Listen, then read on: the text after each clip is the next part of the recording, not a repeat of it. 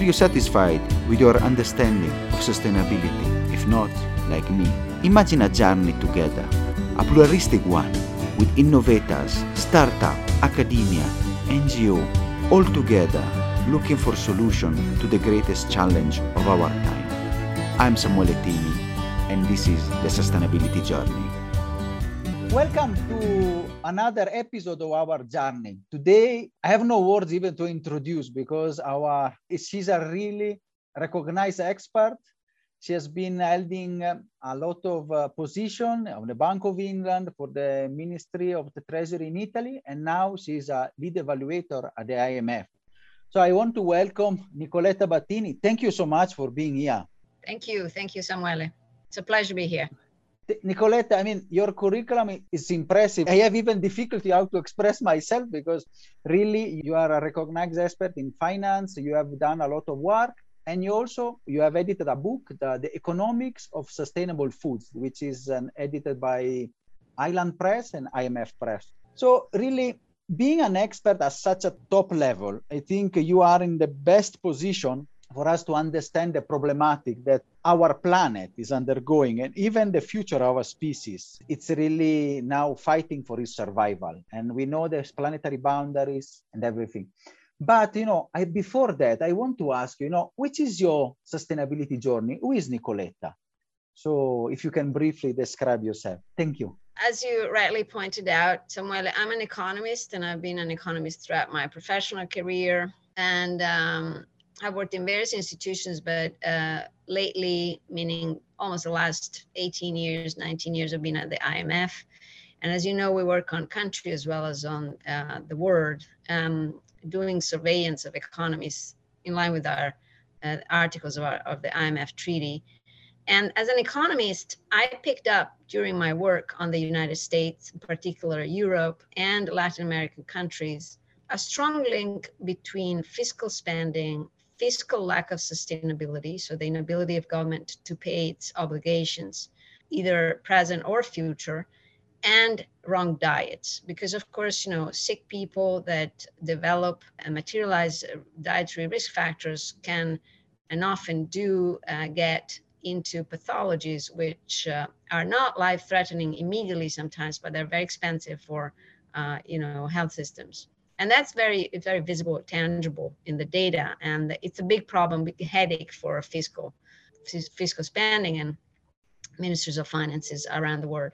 It's a relatively new phenomenon. It's in um, advanced economies, you know, it's uh, happened, started being tangible after the 80s and 90s in lots of emerging market countries after 2000 when incomes rose and people shifted diets towards the Western diet. After finding this, I felt led, inverted commas, to more readings and documentaries because this was really interesting, I thought. And for those who watch this movie, I want to mention a, a kids' movie. I, I recommend it highly to adults too. I watched with my kids um, Disney's Pixar's uh, Brave so in that movie, there's, uh, of course, the protagonist is uh, this girl, Merida, and she's riding at some point in the movie in the beginning through the forest looking to change her fate, almost like I was doing when I got into this. And she starts seeing some tiny blue lights, they call them the, the will o' the wisp fairies, form a path beckoning her to follow them. And really, that's what happened to me. I started to go down the rabbit hole uh, in this story on you know health and diets and I be- and fiscal spending, and I became aware of through my personal research of, of the multiple links between food systems and not just public finance and public debt, but also private debt, jobs, productivity, asset prices, all variables that uh, are of maximum interest to economists and are maximum macroeconomic relevance. And what I learned importantly was the, the pivotal role that food systems play, not just on, on health trends and health spending and employment and fiscal houses, but also on climate change and biological diversity. And that opened yet another door for me because I'm, I'm passionate for nature and I'm in love with the planet and animals and the relationship between communities and nature. And so this pushed me in the end to write a first paper to which I gave this the inspiring title, Five Birds with One Stone. And basically for economists, there, there I discussed how by fixing food systems, and making them nature positive, we could fix at once, I say in the paper, five major conundrums of our economies that afflict our economies, both nationally and globally, and both in advanced economies and in emerging market and low income countries. And these are environmental degradation, which includes, of course, climate change and biodiversity loss, jobs and income inequality, malnutrition and food insecurity, rural exodus and urbanization, and risks to public health. I then moved on to more research on green finance to, you know, to help these transitions that I thought were necessary.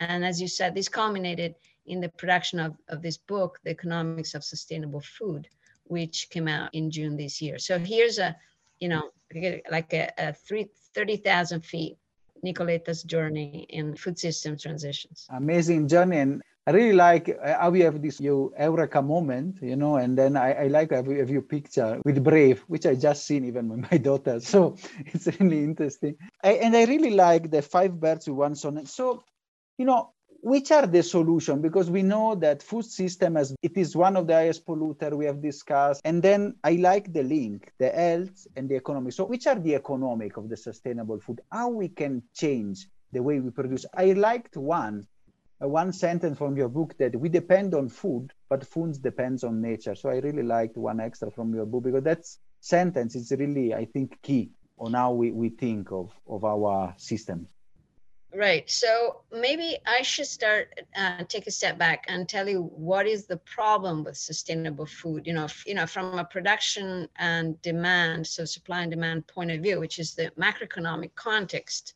and then we can move on to the solution. So I think that you know whoever is uh, listening to this uh, can understand. You know, w- what is the issue. You know, look, somehow if you think back at their evolution, it's hard to understand why current food systems are under attack. For early humans, as we know, life was no picnic. 1.8 million years ago, our ancestors ate uh, ferna in wetlands, crustaceans and slugs for proteins, and, and scavenging on carcasses left over by competing carnivores was, was the hominid's equivalent of a happy meal. so after farming became established wildly some 7,000 years ago, not long ago, feeding got much easier, of course. But for centuries, agriculture remained we could define as a, a, low productivity affair dominated by small family owned farms raising diversified crops and livestock. The music changed abruptly around 1950. That's after the, the end of the Second World War as countries and governments were eager to shrug off the traumas of food insecurity that developed during the war, the developed nations in particular began pouring vast amounts of money into farmers' pockets to foster the adoption of machinery, of synthetic fertilizers, herbicides, pesticides, and genetic manipulation. Uh, products and practices, if you know the history, that are often directly repurposed from military applications. So a lot of the pesticides and herbicides uh, were used uh, for against uh, civilians during, you know, Nazi Germany, for example, or in the course of the war on various fronts. Now, as a result of this, you know, um, very hands-on, chemical, energy-intensive approach, yields multiplied, and farming and food prices tanked, and Earth was, you know, in a few years, successfully transformed into a giant and cheap food vending machine. In retrospect, and we know that now, we've been knowing it for a while, but now it's really evident, turning up the dial on natural processes to produce food industrially was clever because it produced a lot of food really fast, but it, it wasn't smart because uh, policies aimed at increasing the production of meat, dairy, and eggs uh, eventually led to the almost complete replacement of the planet's natural wildlife with farmed animals. Uh, now there's only 4% of wildlife left, and we humans are about 30 and uh, 36%, and uh, farmed animals make um, you know something in the order of 60 to 64% of um, you know all animals. So 4% left and declining. And to make this happen, this industrialization of food systems not just the animals, but entire ecosystems were brought to the verge of biological collapse through deforestation, soil degradation, the overpumping of non-renewable aquifers all over the world, and the contamination of waterways and oceans. So at 10 times the human population farmed animals are on land are so many now that even if we stop burning fossil fuels tomorrow, so imagine we, we just managed to stop fossil fuels tomorrow and are burning them, which of course is impossible. Food emission is impossible. But if we manage to tomorrow, food emissions on their own would push us two to three times over our 1.5 Celsius target by 2100 and make us nearly miss our two Celsius target. And at, at the same time, factory farms and our constant interference with wildlife uh, for food have led to, you know, an escalation of emergent zoonosis and are making antibiotics ineffective. So uh, we're seeing COVID now. We don't know the origin of COVID. You know, there's a lot of debate about that. But we do know that a lot of the previous uh, zoonoses came from uh, farmed animals uh, operations. We have, you know, direct knowledge of that, and then a bunch of papers of those. So, including all the influenzas and many of those uh, big influenzas, including the Spanish flu and so forth, and the you know 2009 flus, H1N1, H5N1, and so forth. Worst of all, and here's the human perspective. Today's highly subsidized food systems centered on animal products leave billions of people, and typically those with lower incomes, but not all, like chronically malnourished, sick with obesity, diabetes, cancer, cardiovascular diseases that compromise also their immune health because uh, these diets are that they push with low prices through these systems are overproteic and hypercaloric and they cause these diseases, and that's scientifically known and proven now. Most people lost to COVID 19 had one of these morbidities, and they, they still do, independently, uh, you know, of the vaccination. If you look at some of the um, uh, statistical data from countries that have uh, vaccination programs, you see that, you know, even vaccines struggle uh, to defend those that have these pathologies. And in fact, they remain the pathologies that actually are highly correlated uh, with uh, high mortality rates. This is, however, is not a poor country problem. This is a problem of, of all countries. And just a data point, a data point here in 2019, 35 million people experienced hunger in the United States, according to the USDA. Experience hunger. This is a very serious level of impact on a, a very advanced economy. While in Mexico, which is, is the second most obese country in the world, despite the huge income difference with the United States. And there are huge, huge economic costs to all this, Samuel, huge, huge costs because chronically ill people are both less employable and productive, and they tend to retire earlier. And this leads to lost income and soaring public and private debt. We, we said this at the beginning. At the same time, food systems are neither inclusive nor supportive of smallholders because production is now heavily concentrated and is heavily globalized and is heavily financialized with just a handful of dominant players that manage the world's entire seeds, grains, and livestock markets. And so the concern is that agri-food companies have become too big to feed humanity sustainably. They're too big to operate on equitable terms with other food system actors. And they're too big to deliver on the types of innovations that we need. And these problems, I finish here on, on the context, um, you know, really they're bound to get worse, unfortunately, as food supply dwindles under the, um, you know, the stranglehold of rising temperatures and water scarcity and biodiversity loss. And uh, food demand continues to rise with population growth and dietary shifts up the food chain in emerging market countries. So if you look at prices of land or price of food, you know, you see immediately that we are now at the wall and that they can only go up further. And that cuts off, you know, the accessibility, affordability of food for the poorer, but it's becoming a problem in inflation globally. And uh, that problem is growing. So thank you for this really grim picture but also now we, we can turn to the solution because when you were talking i see also a lot that uh, sometimes we feel also in africa and the work and, and the problems we have and I liked a lot the part that you discussed, you know, the health problem, the debt, and then also the social impact of food system to all the chain and especially impacting the lives of people. So now, Nicoletta, I want to ask you, which is the solution? You know, since you are the expert, since you are the one that studied this in depth for all your uh, life, how we can turn the tide and really also, as you say, go towards a more regener- regenerative agriculture and turn the tide against these uh, trends? Well, that's why you know I, I think it's important to talk about this because there's some good news. There's uh, you know there's a silver lining here, and the good news is that it's not too late um, to redress our food systems and avoid a humanitarian and planetary catastrophe. But but not just that. If we do, as I you know pointed out in the book and in other articles, if we do get our hands at fixing these food systems, we can get a bunch of co-benefits, which are you know lift people from poverty saving the environment, uh, helping people, you know, have nutrition, having people have food, um, you know, creating jobs and so forth. So, in, in short, I think that if we look ahead now, a few issues will be more important for individual prosperity and the global economy than the way we produce our food and what food we eat.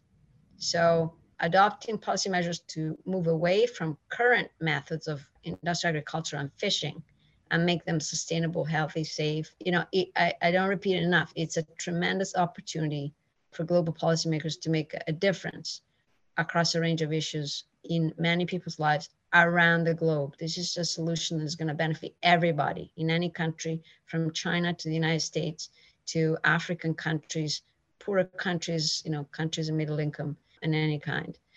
I have identified three sort of things that need to be done uh, to uh, you know address uh, successfully these problems and i think the first solution obviously is to is to have uh, policymakers understand the public health economic and environmental trade-offs between using land and seafood for production and the use for other competing activities urban extractive industrial recreation conservation land is you know disproportionately distributed to agriculture and that creates a lot of other issues. You know land cannot be conserved. You know the use of land and, and water that comes with it is is completely disproportionately attributed to to agriculture. So the culprit here and the, the elephant in the room is animal agriculture because animals by you know especially large animals or high emitting animals like cows uh, but also pigs to some extent they, of course, uh, need a lot of food to exist. And even if they have short life cycle because they're slaughtered, you know, usually a very young age, you know, they continuously consume water and, and grain. And all that water and grain needs to be produced. Even if we confine the animals in confined operations and they don't occupy land themselves, land has to be devoted to, you know, giving them food. So the number one thing to do scientifically, and this is very clear from science, is to reduce the number of livestock that we have globally. And there are some countries that have more than others, and you know they're top exporters and of course top producers. And once we manage to do that, that would tremendously, you know, um, improve not just the emissions but deforestation, ecosystem conservation, water scarcity issues, as well as you know the the diseases we're talking about. And by reducing production, you naturally have higher prices, control the equilibrium that should exist between recommended diets by the WHO and so forth, and so what's healthy for people and the supply that you know uh, meets that demand. Meat is very cheap because it's produced on land which is, you know, either grabbed in countries that you know have low land tenure or where you can go and, and buy enormous pieces of pristine forest and fold down uh, at no cost.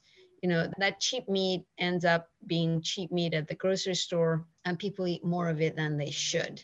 And that has a cascading of problem from health to fiscal to as we said pensions to climate and so forth. So so the first thing is to redress animal agriculture and, and doing that requires stopping subsidizing intensive animal agriculture. So in the book, I explain exactly how that should be done. You know, we pour a ton of money into this uh, wrong uh, and distracting way of farming, which is also inhumane for the animals. It's inhumane for the workers in these facilities. Uh, and it's dangerous for the rest of the population because of the zoonosis and the antibiotic resistance. So I co-authored uh, a report called the the multi-billion uh, opportunity with the UNEP, FAO, and UNDP that came out in September. There, we make a case for repurposing these subsidies away from the, destructive methods, not just on animal farming, but also on animal farming and the you know the crops that are mechanically industrially produced mostly to feed these animals. Uh, so agriculture to core what is called conventional agriculture, chemical agriculture, and put them into polyculture and uh, regenerative agriculture and fishing and all the activities that, of course, are nature positive and that enable us to produce nutritious food for all without impacting the planet and also for future generations. So that's, that's number one is this um, is this action on, on livestock. Uh, the, the number two action is the shift, which can be a combination of regulatory, but also requires, you know, uh, financial help, training, and regulatory, you know, support from governments to farmers from, you know, high chemical, high fossil fuel agriculture towards more organic or nature positive agriculture. That attains to everything not just uh, you know the feed that goes into animals uh, but also you know fruit and things that we eat as humans because we know that these practices are basically creating tremendous trade-offs for biodiversity. Uh, they are emitting enormous amount of you know greenhouse gases and through transportation, but also the same actual farming. The farming itself, which is highly mechanized, requires you know consistent amounts of fossil fuels. It makes so that um, production is concentrated in part of the world and that needs to be transported to other parts of the world instead of being locally oriented. And so, just an example on commercial fishing. Commercial fishing is only possible because government subsidize uh, marine diesel. It wouldn't be profitable to go and you know uh, bring a boat in the middle of the ocean and then drive it back if there wasn't subsidies to marine diesel and the fact that it's cheap and almost is subsidized and supported to do these activities means that you know fleets are going more and more into high seas uh, to trawl and destroy ecosystems that are now on the brink of extinction and collapse so government policies are extremely important in correcting this. And it's not just what they should do, it's what they shouldn't do, what they should stop doing. And we're not saying you should pull out the, you know, the subsidies. That what is being said here is that the subsidies should be repurposed. So they're not taken out of the economy. They should be repurposed to the right activities. And you know, if commercial fishers and commercial conventional agri- you know farmers and intensive uh, farmers continue to be able to exist without someone, you know, picking up the bills of their, you know, externalities on people and planet, you know, um, that would be a market equilibrium. But we need to allow that market equilibrium to be formed. We need to create a level playing field between the nature positive farming and fishing and the the not nature positive or the nature negative farming and fishing. And then consumers are ready to jump on the wagon, and many have especially you know the millennials and Generation Z are ready to jump on the help the planet, help myself wagon. We need to align the policies there. Uh, that is obviously uh, very important. The number three, you know, step we have to work also on diets, which is uh, an area which is not supply but is is demand. And diets, it's um, is tricky, but it also isn't. People want to be healthy. People want to eat nutritious food. They want to eat savory food. They want to be able to access food that is transparently, you know, originated and that is, um, you know, is good for the kids and so forth. And, and that shift, that's nudging from policy goes through a number of steps and they all have to be activated at the same time. One, of course, is education from a very early age, but there's also the part and where you know schools can have a part but also you know, parents but there's also the aspect of health systems. So health systems traditionally in the last you know 50 to 70 years have become defensive medicine where you feel sick and then you go to the doctor and they you know they're going to give you a pill or they're going to suggest surgery. At that point, obviously, often it's, it's late. You now have a disease which has had the time to develop, what we're saying here is that by choosing the right lifestyle, which predominantly include, of course, diets, we can prevent uh, the majority of the non-communicable diseases, which are the number one cause of death in advanced economies, but increasingly so also in the rest of the world. And um, how do you shift a health system from being purely defensive to being, you know, preventive as well? Well, there's a number of changes, including again from education. Only 1% of curricula medical schools around the world is in nutrition. That would have to go up quite substantially. There's, um, you know, when patients are attended in hospitals on primary care to secondary and tertiary care, there's very little attention to nutrition. You could introduce nutrition scorecards in the clinical records of patients, and that that would help through also studies of nutrigenomic and other things to get a more tailored and effective, you know, type of medicine. But of course, there's taxes and subsidies too, right? So you can work on giving a, a prize to those who, you know, care about their health through the right dietary choices. And you know, using taxes and subsidies as economists do to incentivize the right behavior is going to help tremendously in, in shifting that behavior, you know, and getting people to pick the right item at the grocery store, and not just being uh, following price and convenience and taste, which often is, uh, you know, mystified by a number of techniques you know, of the industry. So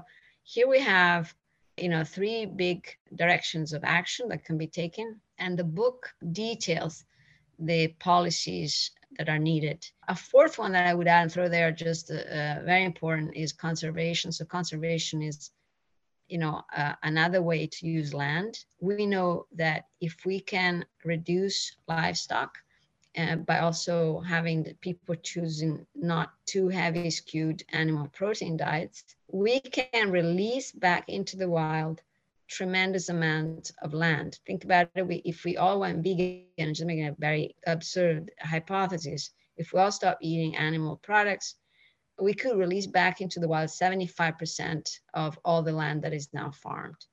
So that would absorb tremendous amount of emissions. It would allow ecosystem to regenerate and it would rebalance, you know, the water cycle.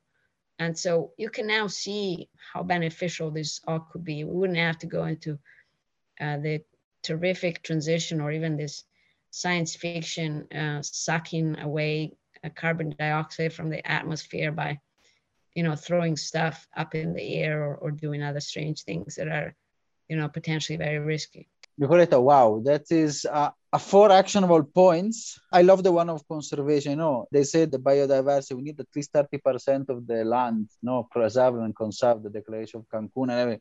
65% it's a lot. One thing I put up is also public procurement. I think public procurement can play a big role in nudging and the spending and everything. Also to, to get the diets in school because that is also to, as you said, to lev- to play the level field with nature positive and the nature negative, you know, techniques and agriculture. We need more nature positive. For us was a lesson, you know, it, it's really impressive and and a lot of food for thought. Let me ask you, you know, a question. You know, some people they might ask, is it are the bucks making sense in this? You know, you're an economist.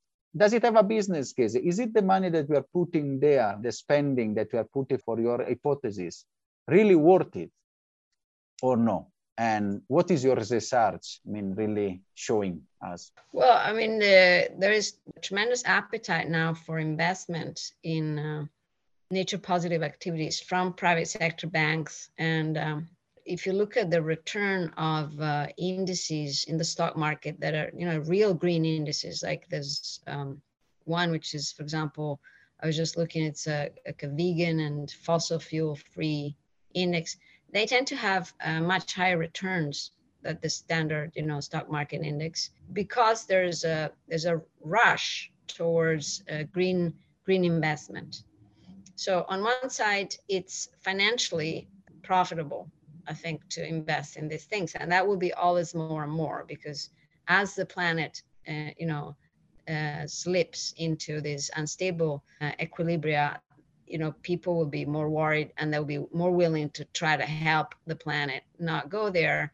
And uh, one way people act on this is through their investments, but also people want to know more about the big companies. They're put under bigger scrutiny because they seen as they're responsible of what's happening, and and these companies are eager to you know to wash their facade with investments, and often these investments are uh, genuinely, you know, uh, nature positive. So th- there is a supply of funds. In terms of returns, I've with some colleagues, we've just publishing in ecological economics is just coming out now. It's just been accept finally completely accepted.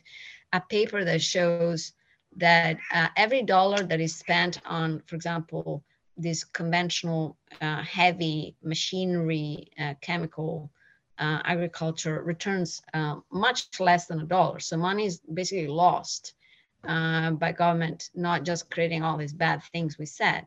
But if you take that dollar and you put it, for example, on conservation, because conservation creates, you know, environments rich of jobs and pushes ecotourism in many areas of the world, that dollar becomes five, six, seven in the course of the years. And so it's definitely an investment worth doing from a pure cynical economic point of view.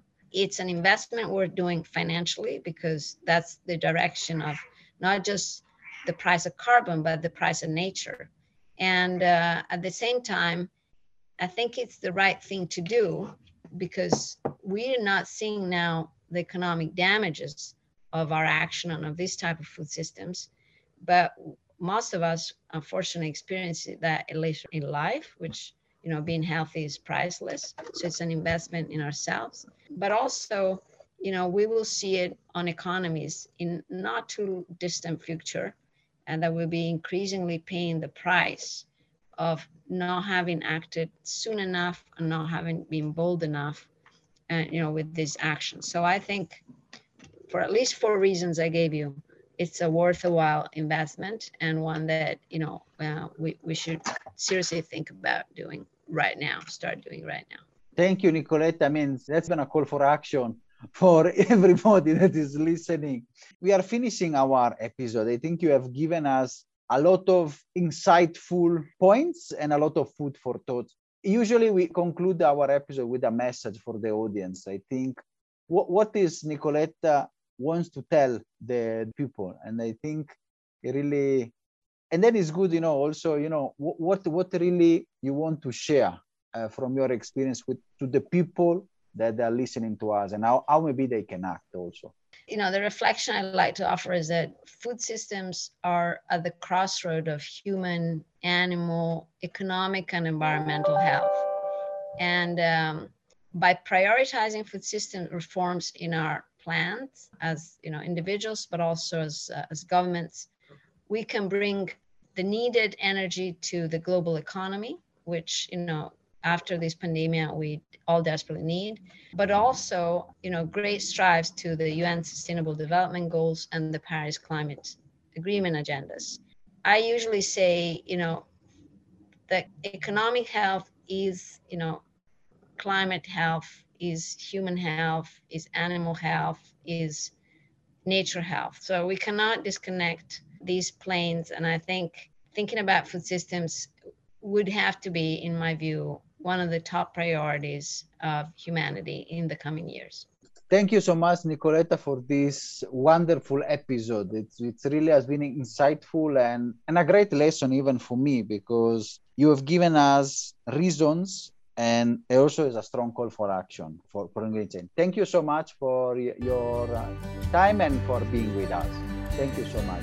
Thank you, Samuel. Take care. Are you satisfied after this wonderful episode? Let's continue together our sustainability journey.